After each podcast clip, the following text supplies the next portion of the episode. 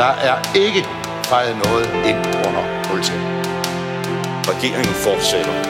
Derimod er det ikke nødvendigt, at statsministeren fortsætter. Der er ikke noget at komme efter.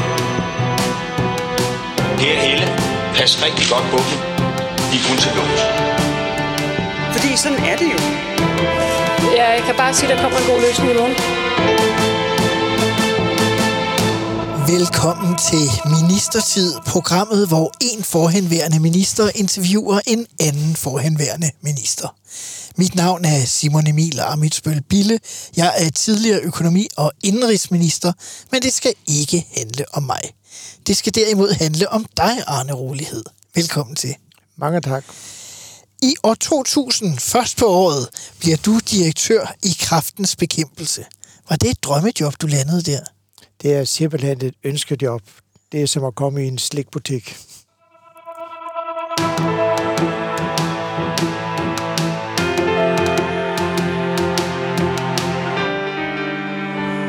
Arne Rolighed, Socialdemokratisk Sundhedsminister 2000 2000-2001 i Poul Nyrup Rasmussens SR-regering. I december 2000 foretager den socialdemokratiske statsminister Poul Nyrup Rasmussen en mindre regeringsrokade. En af de store overraskelser er, at den nye udtiltrådte direktør for kraftens bekæmpelse, Arne Rolighed, bliver sundhedsminister. Hvor overrasket var du selv, Arne? Jeg var meget overrasket. Øh, også fordi øh, jeg var ikke medlem af Socialdemokratiet. Så jeg er selvfølgelig også grænsket, øh, hvordan kunne det så være, at øh, jeg får sådan et øh, fantastisk øh, tilbud. Og det kan der være mange forklaringer på. Og jeg tror, en af forklaringerne på det er, at jeg var til en, øh, en slags eksamen, en, en slags øh, optagelsesprøve, kunne man også, også kalde det, egentlig uden at vide det. Ja. Marianne Hjelved og så Poul Nyrup, de fandt på i uh, 2000, at de ville rundt i landet og lave folkemøder. Folkehøringer, eller var det ikke sådan? Folkehøringer, ja. Ja, ja. ja tak for hjælpen, hvor de, de bragte skolen frem, og de bragte miljø frem, og de bragte selvfølgelig også sundheden frem. Og der blev så holdt en stor øh, folkehøring nede i øh, Odense, og det foregik på den måde, og hele regeringen, de sad op på sådan en lille scene, og så sad publikum, eller gik publikum rundt i salen, og jeg tror, der var en 200-300. Og så havde øh, regionerne, øh, Amtsrådsforeningen og regeringen, de har bedt uh, Linda Nielsen, rektor for Københavns Universitet, og så mig om at varme op. Og vi fik så en kvarter hver til at trække en række emner og temaer frem. Og da jeg var færdig med det, og mødet var slut, der kom Poul Nyrup faktisk over til mig og spurgte, om ikke uh, han måtte få en kopi af de plancher, jeg brugt. Og det førte så til senere en uh, invitation til en kop kaffe over i uh, statsministeriet. Ja. Må jeg fortælle om det? Meget gerne. og der kom jeg så over, og vi gennemgik de her plancher, jeg har regnet med, at uh, der vil gå en kvarter, uh, en halv time, og, og så ud igen. Det var trods alt statsministeren, vi, jeg sad sammen med. Men det, det gik faktisk uh, mere end halvanden, halvanden time, hvor vi fik tingene uh, godt igennem. Og uh, da jeg kom ud, uh, sekretæren har været inde nogle gange og sige, at uh, den næste er kommet, den næste er kommet. Ikke? Da jeg så kommer ud uh, på Nyrups kontor, så sidder Mogens uh, Lykketoft, Lykketoft i en lille stol og ventede. Han så rigtig sur ud. Det er et af de der øjeblikke, man ikke rigtig man ikke glemmer. Ja. Så jeg tror, det var en af grundene til, at vi faldt godt i hak, og vi fik en god øh, snak. Og så tror jeg også, at det hænger lidt sammen øh, med, at der har været mange ministerudskiftninger igennem, øh, igennem 80'erne, et til to år. Så jeg tror, han er interesseret i at få en branchemand, altså en, der kom fra branchen, Aha. og ikke bare en, der rekrutteres fra det politiske. For jeg var jo ikke medlem af Folketinget. Så blev du ringet op i december 2000 af Nyrup. Hvordan ja. foregår det? Ja, altså han, han sagde, Arne, op under jul, så kunne jeg godt finde på at invitere til en julefrokost. Det, det fik jeg, ja, det fik jeg så ikke. det blev jeg så ikke inviteret til. Det foregår på den måde, at, at Svend Jakobsen, som var vores præsident for kraftens bekæmpelse... Aha. Den tidligere socialdemokratiske minister. Ja, Uh, ham og mig, vi havde uh, møde med noget, vi kaldte de rige onkler. Det var direktører og folk, der var tæt på de store pensionsfonde. Aha. Og ideen med det møde, det var, at man kunne lokke dem til at spytte lidt i kræftkasten og tænke sig Og der ringede uh, Paul så uh, midt under, under det møde, og, og det var lidt vigtigt at komme til telefonen, og at uh, han ville snakke med mig nu.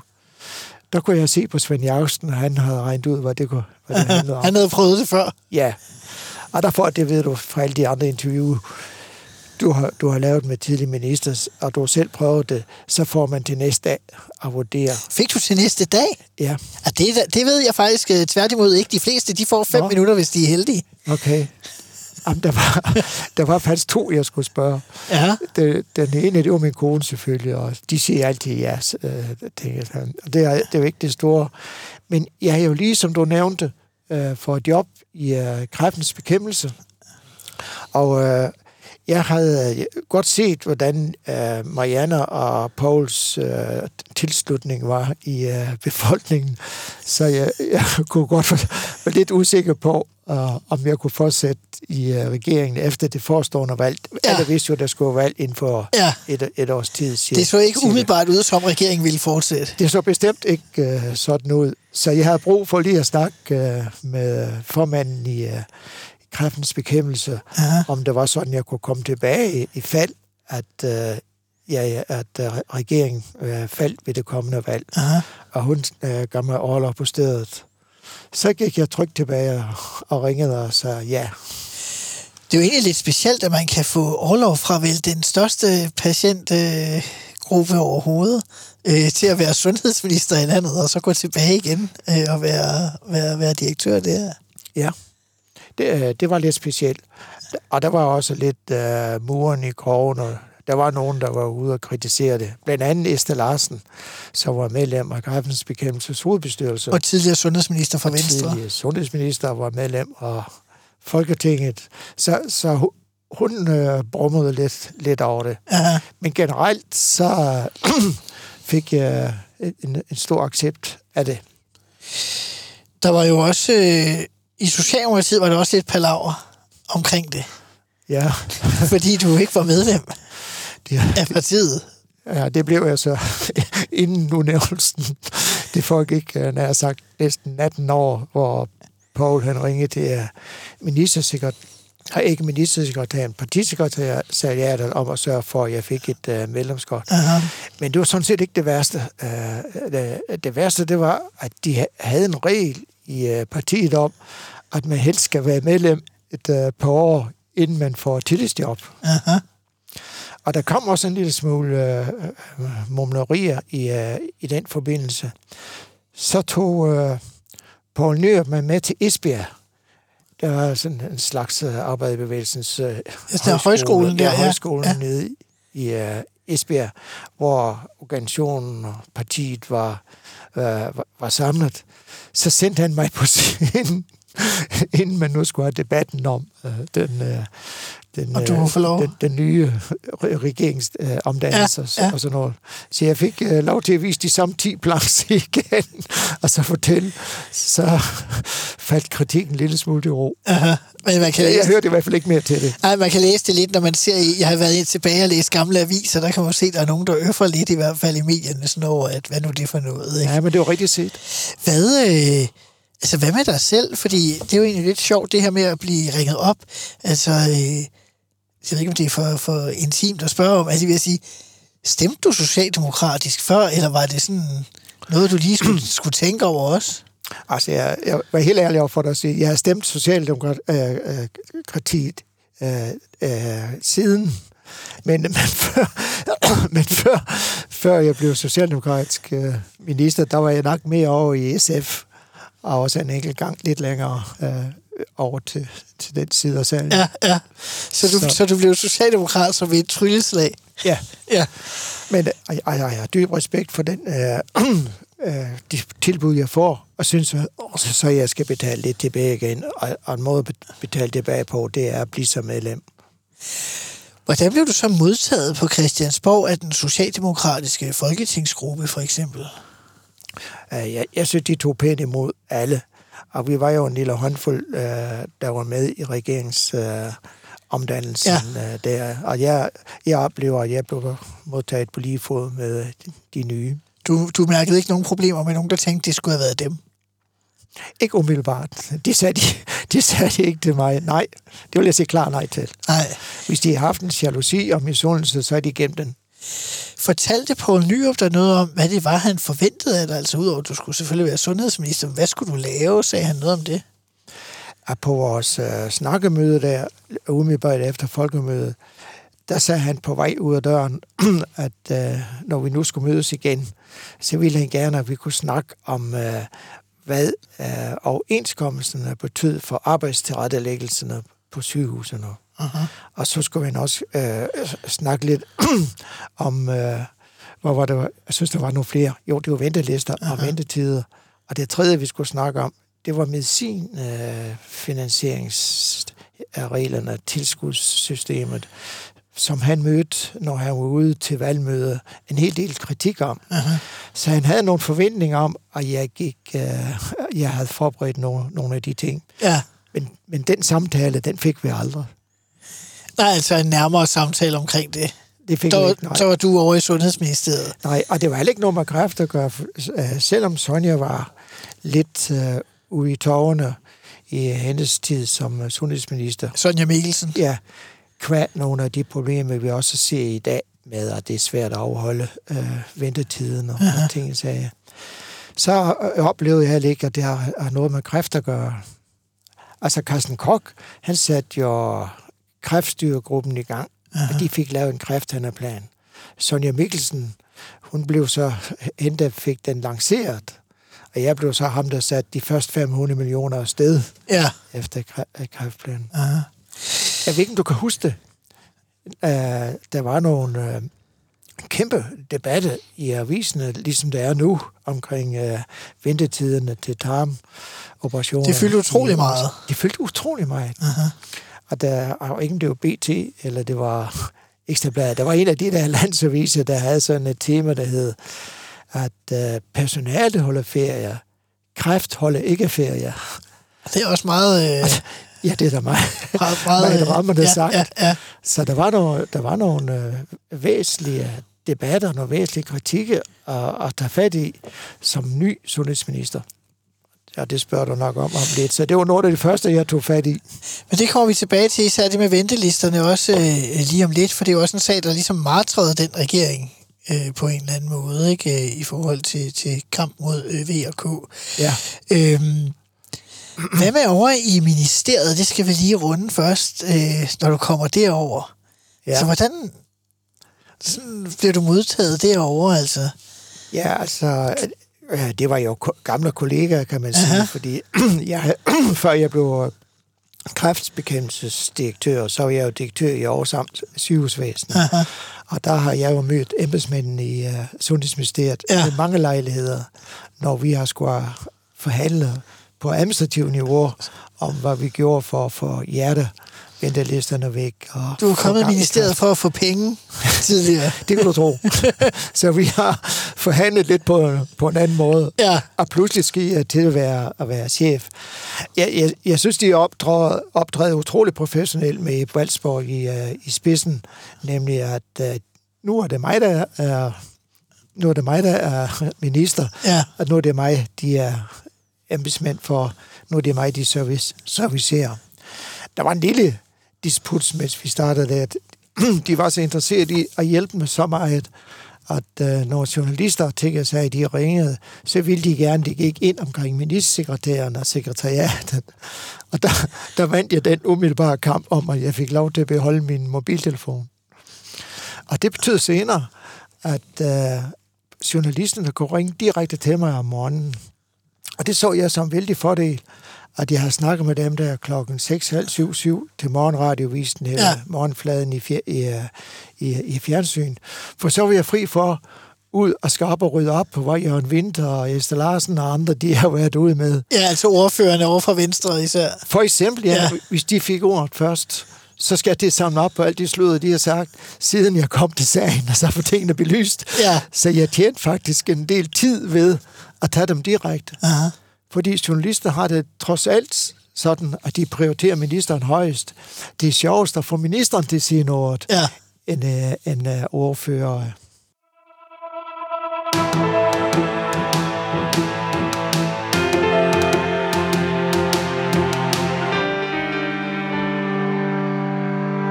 Kan vi ikke i en periode klare tingene til tiden her i landet, så skal patienterne have ret til dokumenteret behandling, også hvis den kun kan foregå i udlandet. Det er patienten, der kommer først.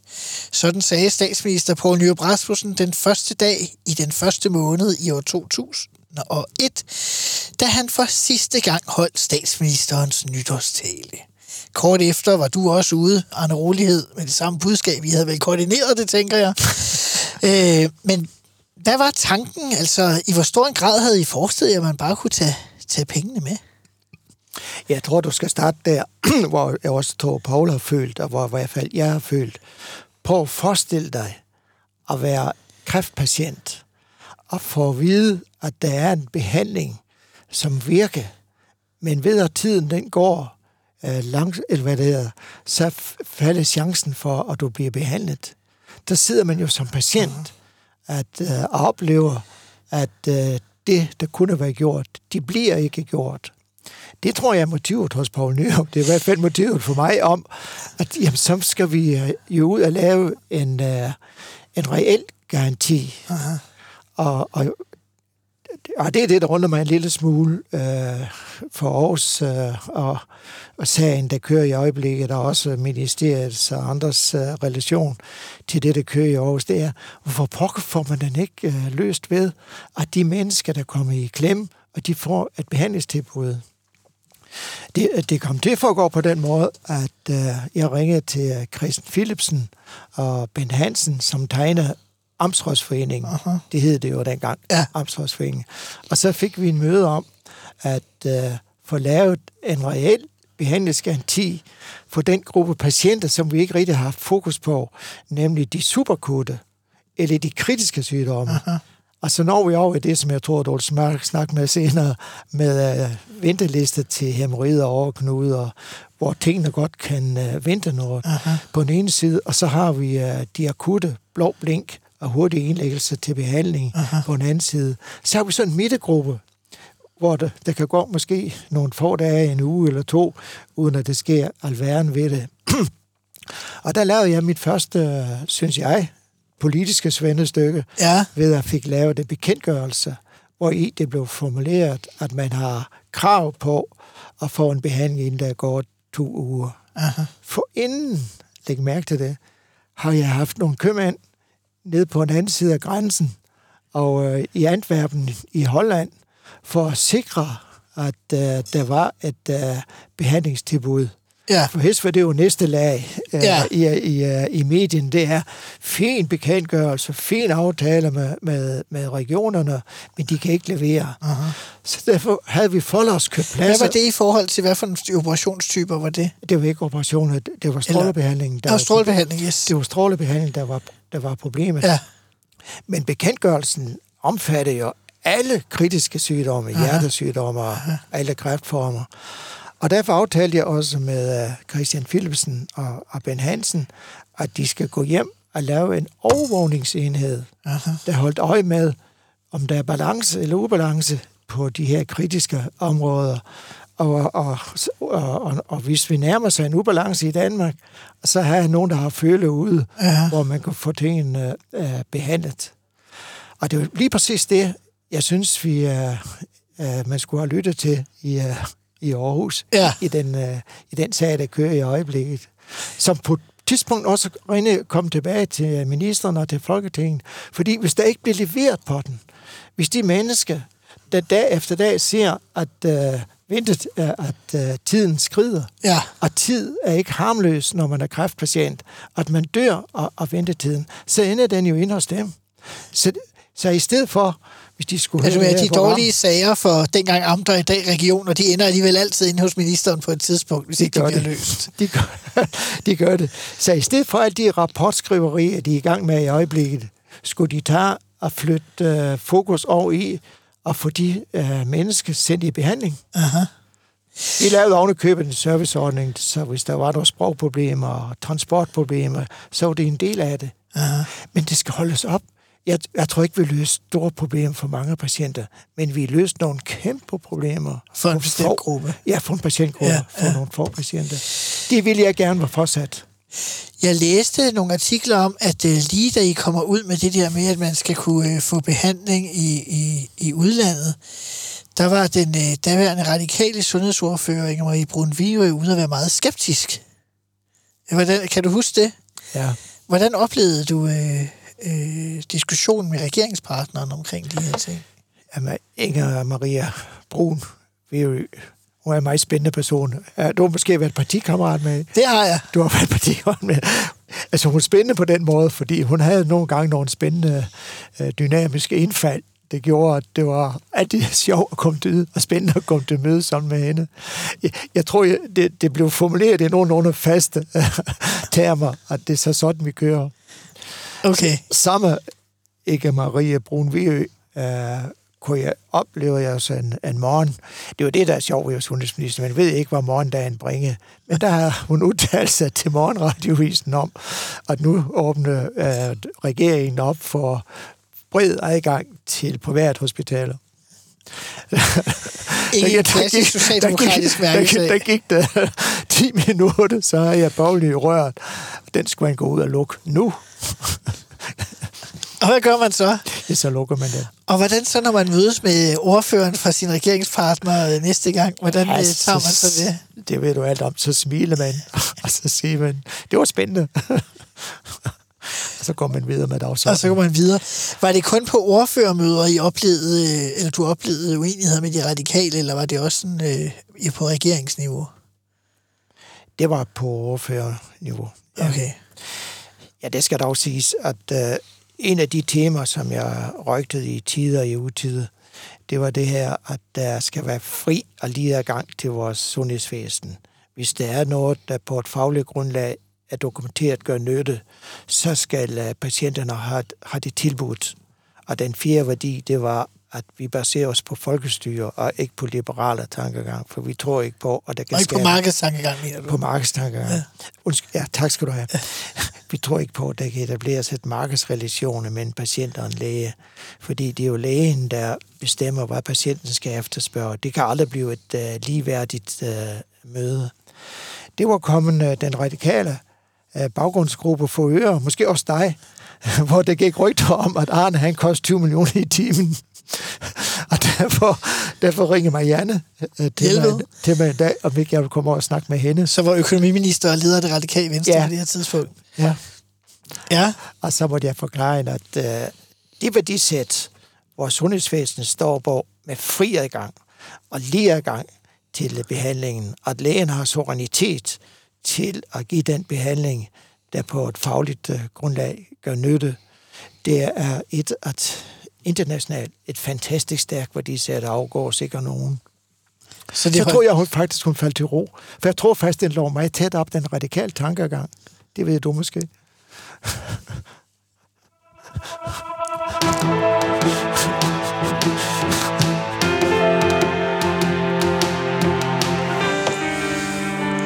Nu skal vi til det, der hedder fem faste spørgsmål, som jeg stiller til alle de ministre, der kommer forbi programmet her, og dermed også til dig, Arne Rolighed. Mere end 70 ministre har øh, efterhånden fået spørgsmålene. Så nu må vi se, var der noget, du gerne ville have gennemført, som du ikke nåede i din tid som sundhedsminister? Ja, absolut flere ting. Ja. Men lad os nu tage en stor ting. Det er, jeg vil gerne have haft uh, nedsat en pillekommission, der fik til opgave at vurdere, om de øh, medicin, som lægen ordinerede til danskerne og især ældrebefolkningen, om de alle sammen gør nytte. Kan vi være sikre på, at den rette pille kommer i den rette mund? ud fra en grundetik, der siger, det er jo lige så forkert at komme en forkert pille i munden, som det er at undlade at give den rigtige øh, pille. Og hvis du ser på medicinprogrammerne til, til, til danskerne, så får man jo nærmest en indflydelse af, at vi er syge alle sammen. Og især når vi kommer op omkring 60-70 års alderen, så har vi 4, 5, 6, 7 skavanke, og vi har for de der 6, 7, 8 slags øh, lægemidler. Så det over 60 år, at det er typisk, for ikke at sige gennemsnitligt, at man siger spise en 20-25 øh, øh, pille om dagen. Holdt op imod, at der går flere og flere historier, øh, hvor at vi hører, at når ældre bliver indlagt på et plejehjem, så kan de finde på, at der hele plastikposen med alle lægemidlerne i fra dem. Det har jeg selv oplevet Aha. på en, øh, en bekendt, der kom på plejehjem. Så tog de øh, plastikposen med lægemiddel i og satte til side og tog alle pillerne fra. De fik det bedre. Det rejser det spørgsmål. Kan vi være sikre på, at vi rammer rigtigt med hver pille? Da jeg var, Og hvad skulle kommissionen så gøre? kommissionen skal gå ind og vurdere, om hvordan vi får løftet kvaliteten i uh, pilletildelingen af, me- af medicineringen. Uh, Ap- Apotekforeningen var uh, ude med nogle vurderinger om, uh, det, på den her tid, eller på det her tidspunkt, Ja, ja, ja. at det var, der døde omkring 5 millioner, nej, ikke 5 millioner, Ja, undskyld. det ville også være voldsomt. 5.000 uh, om året. Lad os bare sige, det, Af det, det, det er det halve. Der er ikke Ja. dokumentation for det. Men lad os bare sige, at det er en 5 10 om dagen, der dør på grund af, at man får en uh, forkert uh, medicin, medicinprogram. Så ligger der jo en kæmpe udfordring i at få vurderet, hvad der kan gøres, gøres ved det. Jeg tror efterhånden, den del af problemstillingen, det er at håndtere det, og sikre, at man får det ud på en måde, så vi kan håndtere og få de rigtige piller i. Det tror jeg begynder at, at virke. Men kan vi være sikre på, at der er ordineret det rigtigt?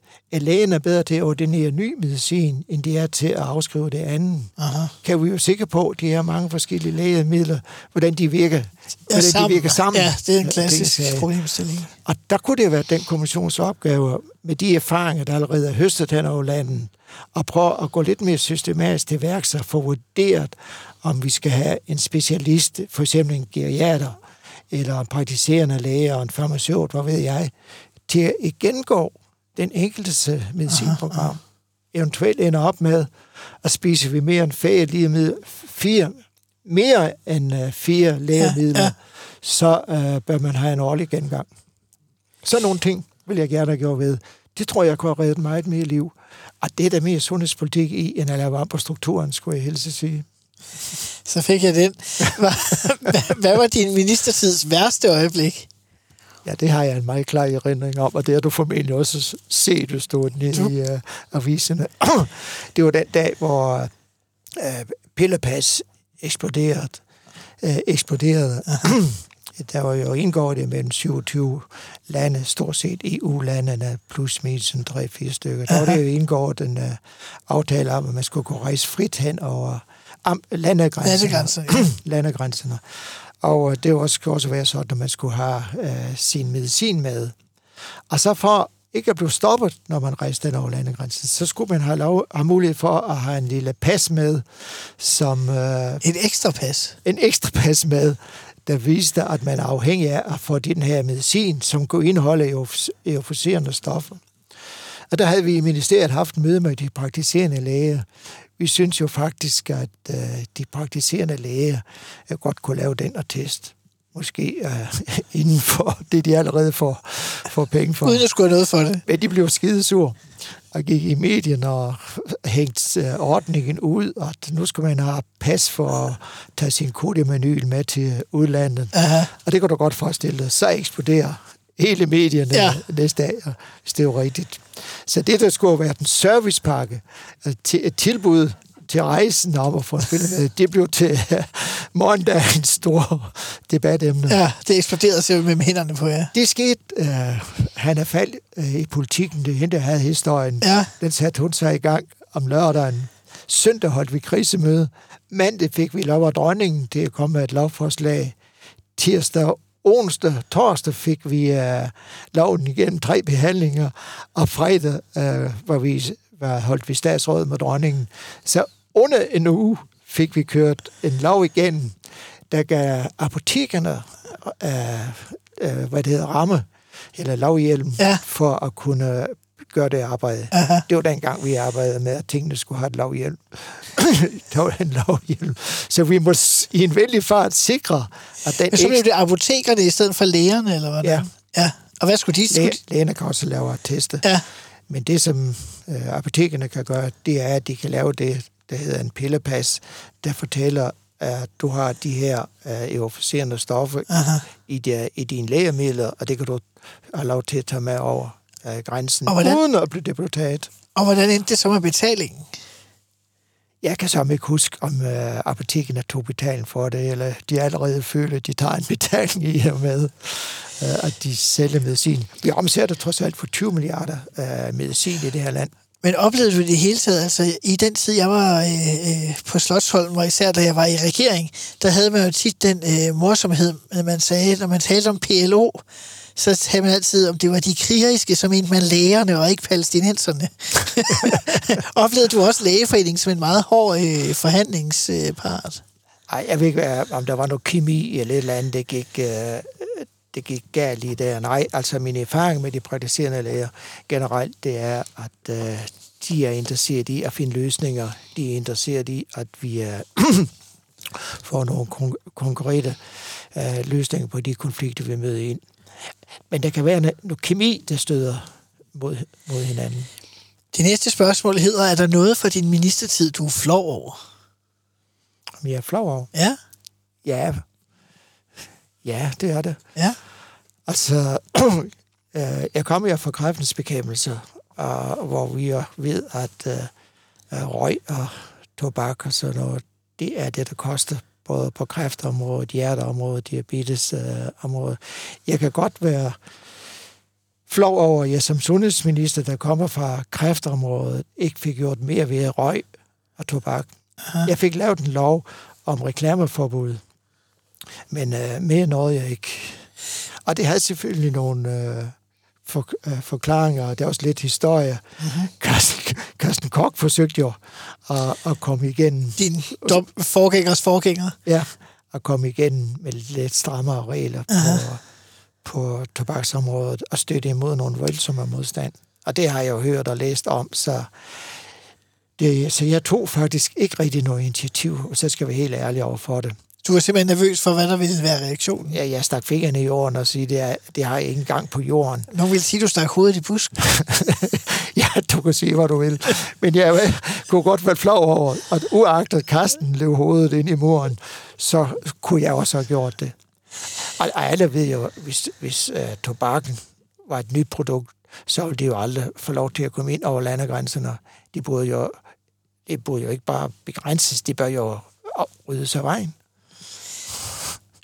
Hvad, har du lavet en revkage som minister? som minister når jeg ikke at lave revkage, men hvis jeg må gå lidt udenfor, eller lige efter min ministertid, Ja. øh, så, så vil jeg godt fortælle om et par revkage, hvis jeg må. Du kører? Det, jeg kører. Se, da Lars Lykke han overtog øh, øh, regeringens, eller sundhedsministerposten efter, efter Han mig. bliver indrigs- og sundhedsminister i 2001, da I taber magten, ja. Ja, det gjorde han. Og øh, der gik han ud og lancerede en øh, ventetidsgaranti, øh, og hvor han inddrog de private hospitaler til at hjælpe. Det var, jeg synes jeg, var meget spændende, og det skal tage jeg hatten af for, og det var med til at lukke hele debatten om, øh, om hele ventetidssituationen. Øh. Aha. Det kunne jeg, øh, så jeg kunne også godt se, der lå en øh, løsning den vej, og jeg havde simpelthen også samtaler med en tre amtsborgmester i, øh, i, i Jylland, Mens du var sundhedsminister, eller? mens jeg, var- jeg var sundhedsminister, da ja. vi skulle op til valg om det emne. For jeg synes, succesen med at uh, lave den ventetidsgaranti med inddragelse af udlandet, der lukkede sagen fra dag til dag, og der kom ikke flere sager af den art op, mm-hmm. mens jeg var sundhedsminister. Den inspirerer jo til at lave den samme model øh, på alle de andre områder. Ja. Hæmorider, overknude, knæ Præcis. og hofter og grov, og, og grov stær. Men jeg, blev, jeg var en anelse, eller været mere forsigtig, end, end Larsen var, fordi jeg ville have holdt lidt igen med at presse på med at køre for hurtigt frem med den ventetidsgaranti. For det vi så nemlig, og skal nok komme til, til, til det vi så nemlig, det var, at de tog jo, det lagde jo pres på, på system, øh, systemene internt på sygehuset. Aha. Skubbede de alvorligt syge til side. Vi fik en overlæge fra Herlev ind og arbejdede i kræftens bekæmpelse. Han hed Niels Ebbe. Han var overlæge på blodkræftsområdet. Han måtte stå nogle gange med sine kritisk syge kræftpatienter og se på, at de scannede og lavede røntgenbilleder på relativt raske mennesker, ja. fordi de er jo på vej over i uh, privathospitalerne. Så derfor var vores uh, svar på uh, Lars' lidt hurtigt ventetidsgaranti-ordning, uh, det var at bede om uh, at få akutkræft. Og nu kommer revkagene. Aha. Den ene revkage, det var baseret på en overlæge fra Aarhus, det her Jens Aargaard. Han havde uh, vist øh, på vores møde i kræftens bekæmpelse en billede af en øh, kræftpatient med 19 dages mellemrum.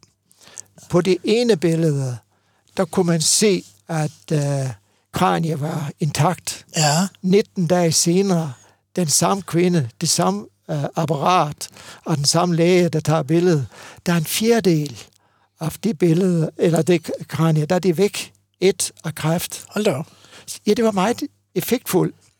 Og hvis du nu går hjem og finder politikken frem for juli måned i 2007, ja. så vil du kunne se, at uh, vi har givet hans uh, dragmand i politikken de to billeder. Ja.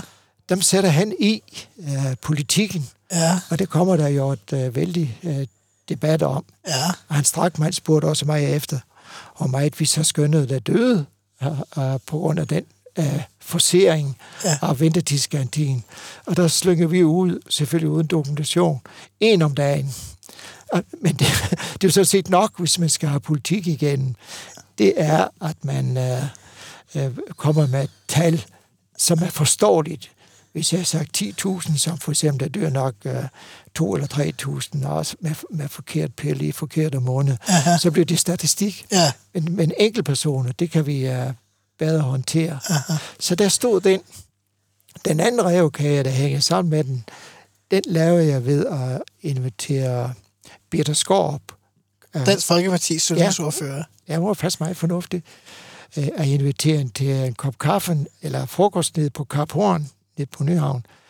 Anledningen, det var, at hun havde hjulpet os med at køre nogle tandlov igen.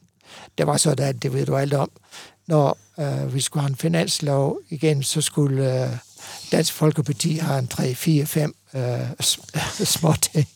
Ja. Og de kom, vi havde Under VK-regeringen, ja. Ja, altså vi havde nogle forbedring på erstatningsspørgsmål omkring tand. Det er sådan, hvis man får strålebehandling, så lægger man tandsæt, og ja. det kan koste 50 100.000 kroner. Det hjælper med.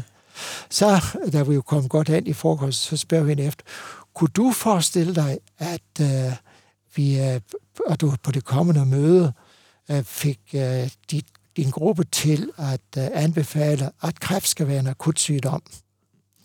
Ja, det ville hun godt prøve. Og det gjorde hun, og det fik hun med hold i. Så holdt vi møde med uh, Lars Lykke i ministeriet og sige, Lars, det er jo svært at blive ved at se på, at hemorriderne og overknud og lysbrok og knæ og hofte, de tager teten for de syge de krigssyge, Aha. så vi er nødt til at have mere fokus på hele det her område. Og da jeg havde god erfaring med, med Superkut, så, så sagde vi til uh, Lars og ministeriet, at uh, vi synes, de skulle prøve at bakke op om reformer om, hvor kræft bliver betragtet som en, en akut sygdom. De ville han ikke være med til. De ville Ben Hansen og i øvrigt uh, heller ikke. Aha. Men uh, jeg havde jo talt ja, hvor meget der skal til, 90 i, uh, i folketingssalen. Så der Lars, nu skal du høre godt efter, ringede, at det var bogstaveligt talt dagen før Anders Fogh Rasmussen kom hjem fra cykeltur i, uh, I Frankrig. Frankrig og skulle holde sine årlige pressemøder for at Som han gjorde, da han kom hjem fra sommerferie. Som han gjorde, da han kom hjem fra sommerferie, om hvad vi nu skulle have på dagsordenen i, det, i den kommende folketingsår, hvor man lægger starten op, op til oktober. Og så ringer Lars og spørger, om ikke jeg kunne være med til accelereret eller sammenhængende og hurtige udredninger og ting. Så, så sagde jeg på KB's vegne, nej, skal vi altså, bakke, ja, skal vi bakke op, Lars, om det, du kommer med på kræftområdet øh, i morgen på pressemødet, så vil vi gerne høre ordet akut. Og du kan bare gå hjem og slå Og lytte efter. Ja. Det bliver dansk sundhedsvæsens største reform de sidste 50 år. Og betydeligt større reform end det, jeg tror, der, der kommer nu her. Fordi der var med til at sætte fokus på hele udredningsforløbet. Uh-huh. Og så par, ideen med pakkerne. Vi er så heldig stille i Danmark, at vi har en organisering af vores kræftlæge baseret på forskel, på forskellige øh, kræftsygdomme. Så vi havde en uh, sæt af speciallægegrupper, som lynhurtigt, kunne, ikke lynhurtigt, men som kunne gå ud og lave pakkeforløb for hver, for hver eneste øh, kræftsygdom. Og som har reddet utrolig mange mennesker. Ja, og der er ingen tvivl om, at de pakkeforløb, sammen med massiv investeringer i uh, kræftområdet, har været med til at løfte overlevelsen. Det sidste af de fem faste spørgsmål, det er, og nu er vi tilbage i ministertiden, Arne. Okay. Hvem var din værste kollega? Ja, i Folketinget. Ja, eller i regeringen, eller hvem du ellers Ja, samarbejder ubetinget? Jørgen Winter. Jørgen Winter fra Venstre. Ubetinget. Hvorfor? Og, og, og, i, og i nogen grad Esther Larsen. De var jo Som også var fra en slags Venstre. ordfører derovre. Jeg, jeg, øh, jeg kendte jo Jørgen Winter for Aarhus Amt, for der kommer han fra. Han, Han var amtsrådspolitiker også. Ja, det var han. Uh, I Aarhus Amt, og det sagde, der, det, eller, på amts, i amtsrådene, og det gælder også langt hen i kommunen, Aha. der har man jo en politisk kultur, hvor man hjælper hinanden, Ja. støtter hinanden, Ja. finder fælles løsninger, og ting jeg sagde, hvor man, det, det har du selv oplevet i Folketinget, der er det jo det stik modsatte. Jo bedre, Så er der mere fokus på konflikt. jo mere vi kan drille hinanden, jo mere vi, vi kan øh, være kritiske over for hinanden, Aha. jo bedre. Og der holdt Jørgen Winter sig ikke tilbage. Og det, det var på mange sæt, for eksempel, kan du huske, der er noget det her paragraf 13 spørgsmål, hvor man blev sendt ned i Folketingssalen, og så skal man øh, tage imod Ja. øh, Det er paragraf 20 i dag. Hedder det 20 i dag? Ja. Nå, jeg tror, det hed 13. Kan det Ja, passe, det hed ved 13? jeg ikke, fordi Nej. jeg kom jo først ind senere. Jamen, det godt være. Det, det er slet meget. Ja. Den chance der, hvor Ja. vi... Øh, Man kan stille spørgsmål til ministeren. Ja, og der kunne- var han jo ude gang på gang med drilske ting, som, som ikke var seriøse. Og det gælder også hans indlæg mange gange i debatten, hvor han gik efter at, at drille, mere end han gik efter at finde en løsning. Det synes jeg var meget irriterende.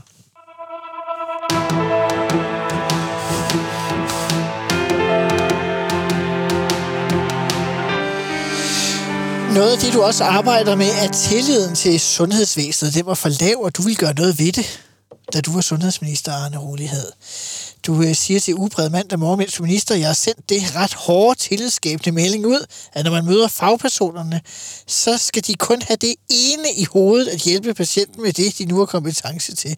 Hvis de ikke har kompetencen, er det okay, men så må de jo visere patienten videre, så længe nytten af det bare er dokumenteret. Ja. Det er så smukt, det kunne jeg ikke have sagt bedre. Nej, det har du så også. Men, men, men, øh, men, men hvorfor var du bekymret for tilliden til sundhedsvæsenet på det her tidspunkt? Kan du huske det? Ja. øh, jeg ved ikke, hvor meget tid vi har, men den store sæt tanke hen over sundhedsvæsenet de sidste 50 år, det var jo, at der har været uhemmet vækst frem til 82. Så kommer Poul Slytte og siger, budgetterne skal holdes selv på det lavbundne område. Der får vi igen de næste 10 år en udtamponering af vores sundhedsvæsen, fordi det er jo et af de områder, der er relativt øh, nemmest at skære på, hvorimod gymnasier, og veje og uddannelser og ting, sagde, der, de kørte øh, opad. Så vi fik en knaldhård styring af vores øh, af sygehusvæsen. De, øh, der, der, der kom en doktrin i kølvandet på Slyttes udmeldinger. Det var, budgetrammerne skal overholdes. Og det betyder, at der er opstået en kultur, både på afdelingsniveau og på sygehusniveau, hvor pengene synes at være vigtigere end at få lægen behandlet. Prøv at tage en sidste historie, du, vi lige har hørt fra Aarhus, hvor det hensynet til afdelingens budget kunne hjælpe mig, der har betydning for, om en patient kan komme til udlandet og, og blive behandlet. Aha. Så derfor blev det min melding, og det er nok nogenlunde rigtigt, det du har læst op, der, der, der blev det min melding, at uh, nu må vi glemme uh, at slippe lidt på den her budgetrammerdoktrin. Aha. at det er afdelingsbudgetter, der skal komme før patienternes behandling. Derfor var det nødvendigt at sige, skal vi have tilliden rettet op i forhold til patient-lægeforholdet, så er vi nødt til fortsat at sikre, at patienten kan have tillid til, at er der en pille, der gør nytte, så skal de have mulighed for at få den. Samtidig, men samtidig med, at du bliver sundhedsminister, så bliver Pia Kjellof ny finansminister. Ja. Hvordan reagerede hun, når, når du diverterede med den slags synspunkter om, at Ej, hun, var en, hun var en fedt røv. det skal en kommer hun- finansminister vel være? det skal det være. Jeg tror faktisk, nu var hun helt, nu var hun ny Finansminister, og samtidig med dig. Men, ja, for hun blev finansminister samtidig, Samtidig, ja. som med mig. Og Mogens flytter over. Jeg tror faktisk... Ja, hvis, Lykketoft blev udenrigsminister. Ja, ja, Lykketoft. ja. Jeg tror faktisk, hvis Lykketoft var blevet som finansminister, så tror jeg godt, vi kunne have fundet ud af at få flere skillinger af, øh, af, af kassen. Hun sad tungere Pia- på pengekassen. Ja, jeg, jeg tror, det er lidt med, at hun er ny øh, finansminister, så vil man vel gerne demonstrere handlekraft og gerne demonstrere, at man kan passe øh, kassen. Arne, du sidder som øh, sundhedsminister i øh, knap 10 måneder, før at øh, statsministeren udskriver øh, folketingsvalg. Øh, I det der folketingsvalg, så selvom vi har været lidt inde på det, så kommer ventelisterne jo til at, øh, at være der meget. Jeg tror, Venstre de fører nærmest kampagne om, at pengene skal gå fra ulandsbistanden til, til sygehusene. Ja. Altså, øh, var det... Hvorfor kunne I ikke levere nogle svar, danskerne kunne forstå, øh, mens du var der? Var det alene på grund af fedterøven over i Finansministeriet, eller, Nej. eller, eller var Nej. der andre grunde? Nej, fordi at, øh, hvis jeg er villigt, så går jeg godt til Paul, og så har jeg fået det, jeg vil have. Aha. Så hvad var årsagen til, at I ikke kunne øh, give nogle gode svar? Der var to. Ja. Øh, Lars vandt den der. Øh, Han gjorde det godt. Han fik så Lars syv år ja. til det. Jeg fik godt og vel syv måneder. Ja, det var ikke for... Fik 11 måneder til det. Han fik så syv år til det. Ja. Der var, der var, øh, jeg tror, der var to grunde til det, øh, at jeg ikke leverede på det. Aha. Fordi den tankesæt, der er i Lars' ventetidsgaranti, det er præcis den samme tankesæt, der er i den bekendtgørelse, jeg lavede i Og det- det er jo derfor, jeg stiller 2000. spørgsmålet. Det er derfor, du stiller spørgsmål. Der er to grunde. Den ene grund, det er, jeg er jo bange for at køre for hårdt på, for det vil, tage, øh, det vil komme til at koste dødsfald på de kritiske sygdomme. Aha. Hvor jeg er helt sikker på, at det er gjort. Der, der er en, der har, sur- der ville interessere sig for det, selvom jeg har sagt det mange gange. Aha. Men det koster liv og helbred Lars' ventetids... Øh, Altså for andre politik. patienter, så at sige. Ja, de kritiske sygdomme. Aha. Derfor kan du også se, da det presser på her med de kritiske sygdomme sidst, der satte de ventetidsgarantien ud, af af kraft. kraft, ja. Der tror jeg trods alt, at man, man har lært lidt. Aha. Den, den, anden, den anden grund, det var, at øh, jeg havde faktisk øh, den model, som Lars senere har kørt, den har jeg med over til Bent Hansen og Johannes Flensted Jensen og Ola Hav for Aalborg. I Amtsrådsforeningen? Nej, de havde møder. Eller hvad? Nej, jeg gik direkte til dem. Øh, De havde møde, vi var midt i valgkampen. Ja, nå ja, ja. Og de havde møde i Viborg. Aha. Og der fortalte jeg, at øh, om de kunne være bakket op om et øh, system, hvor at øh, kan vi ikke levere varen på sygehuset, så Ja. sender vi dem til udlandet Ja. eller til øh, privatsygehuset. Ja.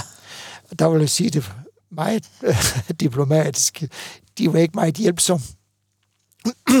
så jeg, jeg følte faktisk ikke, at øh, der var en op, opbakning til Men det Og det hænger blandt andet også sammen med, Jeg må ikke lige sige, det er jo egentlig meget sjovt, fordi Bent Hansen er jo senere også fået, øh, fået en pris sammen med Lars Lykke for at have gjort øh, meget med kræftbehandling, og de nærmest har arbejdet sammen om de her ting.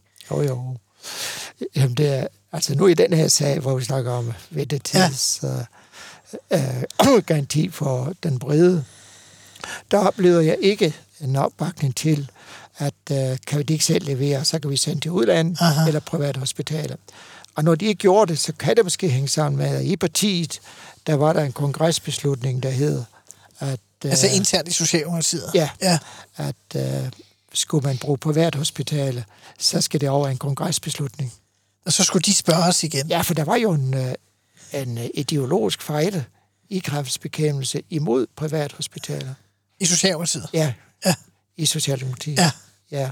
Og den øh, fejde slog jo igen gang på gang, og derfor blev Lars' kamp der med at få gentrumfet at øh, bruge de private hospitaler til at afvikle ventelister med.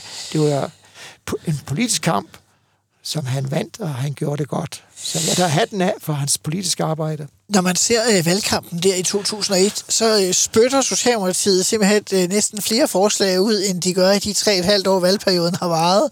Øh, på alt, der snart sagt, a- a- a- alle områder, også på dit eget Arne rolighed. Øh, et af forslagene er blandt andet, og det er jo sjovt for os i dag med smartphones og den slags, at der skal oprettes et telefonnummer, man kan ringe til for at få at vide, hvor der er kortest ventetid. Det, og det står sådan hvis man følger med, at dengang så, det var det, som var Socialdemokratiets forslag mod alt det der smarte Lars Lykke, han rendte rundt med. Jo, men øh, det blev da fast lavet. Det, det er jo ikke engang en, øh, en tanke, øh, fordi i forbindelse med, øh, vi lavede den der ventetidsgaranti ordning for de øh, kritiske sygdomme, akut sygdom, der aftalte vi, at der skulle være en enighed, og og køb, vi snakkede om, at det skulle være på Herlev, som holdt øje med øh, ventetiderne, og som holdt øje med mulighederne for at få en behandling. Du kan se den superdags, som den nuværende regering sidder i, sammen Ja. regionerne om, at der er øh, en masse patienter i øjeblikket, som ikke får behandling inden for de her 14 dage, man er stillet, stillet aha, i udsigt, som de ikke ved, hvad de skal gøre ved. Og skulle det komme en enkelt lille pip fra England og andre steder fra om at hjælpe, så er man nærmest øh, afvisende øh, over for det. Så de har, der er jo ingen løsning på det problem. Og, og jeg, jeg tør næsten være med dig på, at en tredjedel af alle kræftpatienter får ikke behandling inden for de afsatte tid i øjeblikket. Der mangler man den der, som du siger, går ind lidt af, den der mobiltelefon, hvor er der kortest ventetid i, i ind- og udland, privat eller offentlig. Aha. For det var det, jeg sagde i Folketingssalen, da vi kørte uh, den der med de kritiske sygdomme igen. Der, hvor der er kortest ventetid i ind- og udland, privat og offentlig. Arne Rolighed, du skal have tak, fordi du ville være med i ministertid. Det har været en fornøjelse at have dig som gæst. Og til jer, der lytter derude, skal jeg sige, at jeg er tilbage igen i næste uge med en ny omgang ministertid med endnu en forhenværende minister, der kommer og fortæller om sin tid på regeringsbænkene.